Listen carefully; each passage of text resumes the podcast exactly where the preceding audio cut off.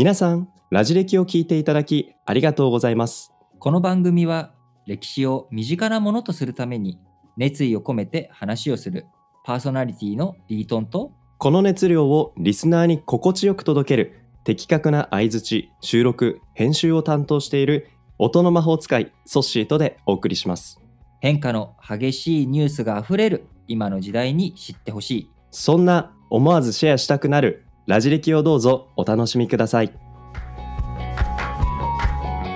やー今日ね収録は5月7日金曜日ということで、うんまあ、ゴールデンウィークも明けてという時の、お収録ですけれどもソッシーはゴールデンウィークはどうしてたんですか？あの、仕事してました。あ仕事してたの？はい。ちょっと、大きなプロジェクトの報告資料みたいのがあったんで、うん。毎日パワーポイントと向き合っては、うん。昼寝しては、みたいな感じで。なんとうん、あれだね。なんか真面目だね。そう、真面目。で、どこもやっぱり行けないから、うんうんうん。まあ、せめて引き寄せようかなと思って。う、んうんうんうん。うん。あの、淡路島から新玉ねぎを大量にああ取りいいじゃん。ちょうどねそうそうそう。時期だねそう、時期なんですよ。あのうんうんうん。僕、後輩に淡路島出身のやつがいて、玉ねぎ農家のやついるから、もしかしたらそいつの玉ねぎかもね。かもしれないです。よろしく言っといてください。分かった。言っとくわ。僕も新玉ねぎの、あの、使って料理したりとかしたけど、ねまあいいよね、新玉は。いいあの、とろける感じのあの甘さがね。そそうそうそう。リートンはゴールデンウィークは？僕はもうどこも行かなかったけど、まあ、うんせめて、あの、Google Earth でちょっと世界遺産の旅でもしようかなぐらいはちょっとしたから。ああ。特別なことと言ったら、なんか、今年は Google Earth でどこに行ったんですか？今日、今年はね、えーうん去年はね、あの、うん Google Earth は使わずに、あの、温泉の素を、各地の温泉の素をかき集めて、毎日、あああ、の、はいはいはい。温泉に入っていて、で、今年は。うん今年は、あの、Google Earth で、まあ、エジプトとかも行ったりとか、フランスとかも行ったりしたんだけど、実は、僕ね、うんあの、本当に、あの、欧州、うんほとんど行ったことなくて、あのう、一回だけ、蔵王、はあはあはあ。蔵王に、あのースノボしに行ったことがあるのと、うんうん。あと、まあ、福島県の裏磐梯に行ったことはあるけど、まあ、ちょっとなんか入り口じゃん、欧州の。福島県。確かに。だから、欧州、その東北地方ってあんまり、えーうん。行ったことがないから、うん。欧州藤原市のね、平泉。あなんかこの辺りを、おうん。今日は、あー話したいなということもあり、今、あーこのね、ゴールデンウィーク、セブあの世界遺産ということで、えーまあ、ゴールデンウィークはもう過ぎ去ってしまった、これね、配信される頃には、もう過ぎ去ったあれだけれども、まあ、今後ちょっと、お緊急事態宣言とかもえ和らいで、あのー和らいで、えー、なんでしょう、コロナが明けたら行きたい。。うん。うんうん世界遺産の土地についてはいちょっと学ぼうということで、えーはい欧州藤原市100年の繁栄、えー初代藤原の清平と、えー平泉はい中尊寺金色とについて語っていきたいと思いますが、はい。まず、欧州藤原氏って聞いたことある？そしを。最近、ツイッターとかでもツイートでね、えーリスナーの方からツイートがあって、ソシって本当に知らないんですか？歴史のことってね、なんか心配されてたわけ。だから僕は言ってやったのよ。うん本当に何もあいつは知りません。知ってることもありますよ、僕だって。そうだっけ？え、じゃあ何知ってるの？欧州藤原氏。いやいや、だって、欧州藤原氏の藤原って、あの、藤原の道長の藤原じゃないですか。おそうだよ。合ってるよ。おすごいじゃん。そう。いや、だ知ってるでしょ。お知ってるね、それは。で、うん。欧州とついた藤原氏は何なの？いや、えっと、ちょっとそこは苦しいから教えてほしいな。あ、そこは。苦しいな。なるほどね。うん。なるほどねいや、だから、から疑問としてやっぱ思ってたのは、藤原の道が、道長たちって、うんどっちかっていうと今で言う、京都あたりで僕ははいはい活躍してると思ったんですよ。あ合ってるよ。京都あたりってね、京都でいいよ。なんでそこ、そう京都なんかあの、安全策取ろうとしてる。もし違ったらどうしようみたいな。いや、もしかしたら奈良だったかなとかって思ったんで、うわなるほど京都なで、るほどね。うん、お気に入ったんですけど、いや、そそのかその彼らの藤原家が、あれなんでいきなり東北にいんの？っていう話じゃないですか。はいはいはい。まあ、あの、うん藤原氏というのはですね、非常にお金持ちの家系であったわけですね。で、うんお金持ちの家系であったわけですから、そうすると、はいあの、やっぱり子孫も増えていくと。いろんなね、うんお妃さんとかもいぱいいると子供もどんどん増えると。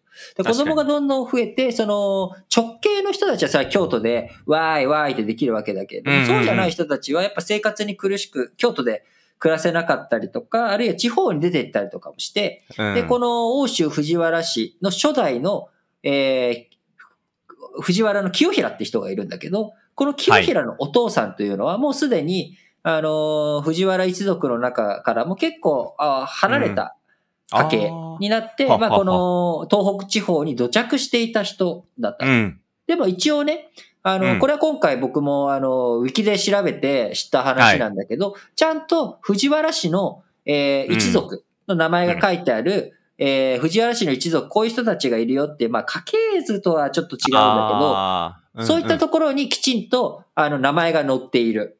あちゃんとあの、ちゃんと繋がってるっていう。ちゃんと繋がってるっていうあるんですね。されていうんうんる人なんだけど、あの、へーまあかなり冒険の冒険の外れだったわけ。でうんうんうんその外れのところの人たちが、まあ、欧州一帯、まさに京都とは違った欧州に、まあ、力を、勢力を持っていったっていうのが欧州藤原氏なわけですよ。なるほど、なるほど。で、その地方に行くと、その藤原氏の末端とはいえ、あの、要は祖師しかいない世界だからさ。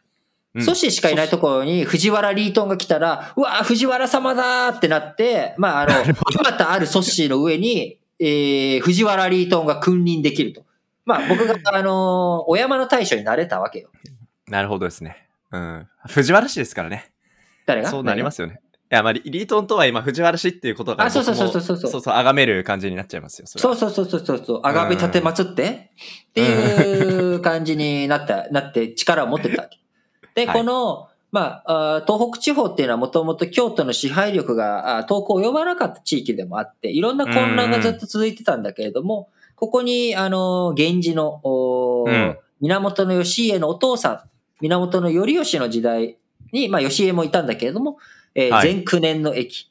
で、えー源義家の時代に、五三年の駅っていう東北地方の、まあ、な、ある種、仲間、あの、祖師たちが喧嘩をしちゃうっていう、はあ、こういった対立があって、そこが収まった後に、えー藤原の清平という人が、もう統一、ある種、統一をして、平泉中心地を作っはて、まあ、京都うんうん勝るとも劣らない。うんうんうん。そんな理想郷を作ろうとして、平泉を作る。へえ。あ、そのビジョンは、なんかすごいワクワクしますね。ワクワクするでしょ？ょうん。京都じゃないけど、それに近い都に。もっと都に。だから、あのー鎌倉よりも先にね、うん。鎌倉時代ってまあ、あのーもういい国作ろうじゃないって、そのね、スタートがあってのあったりするけど、まあいい国作ろう鎌倉幕府の、あの、鎌倉よりも、まあ1世紀前、あの、うん。うん11世紀の真ん中から末ぐらいにかけて、あのーそのさっき言った前9年の駅から5、3年の駅っていうのがあって、まあ、この後、まあ、11世紀の終わりぐらいから、この平泉が発展していくと。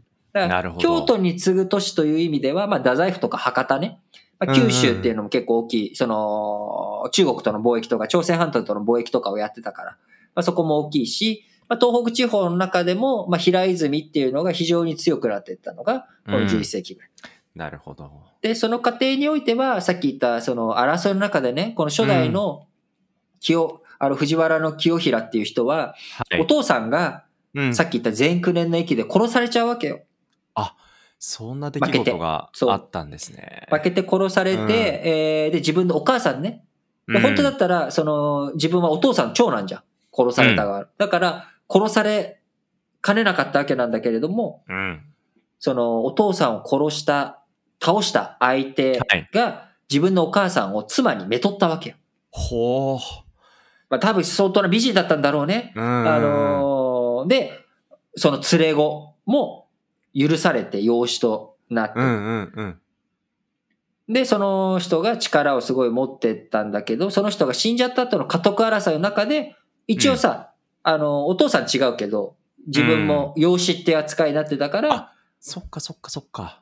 で、あの、そのお、お母さんは、その相手との間に弟を産んでるわけよ。まさに、異父弟だね。うんお父さん違う。はいはいはい。で、こいつと争って、まあ、最後勝って、えー力をつけていくっていう。だからすごい苦労したのよ。藤原氏って名前がついてるから、ななんか、そのね、阻止しかいないところに藤原リートンが行って、簡単に支配できた、ボンボンで、えーって俺、藤原氏って言って、うまくいったわけじゃなくて、そこにはうん。戦争、混乱、こういったもの、あるいは骨肉の争いを乗り越えて勝ち進んだと。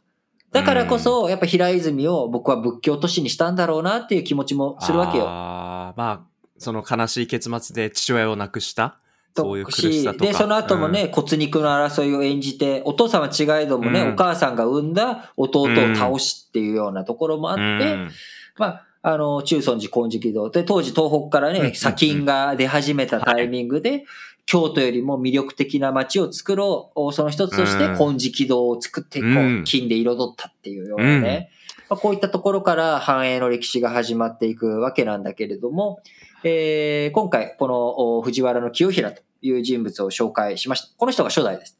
で、この後、え代目元平という時代を経て、三代目、うん。藤原の秀平の時代にはですね、あの、中央が、中央の藤原氏の権力が衰えていき、うん。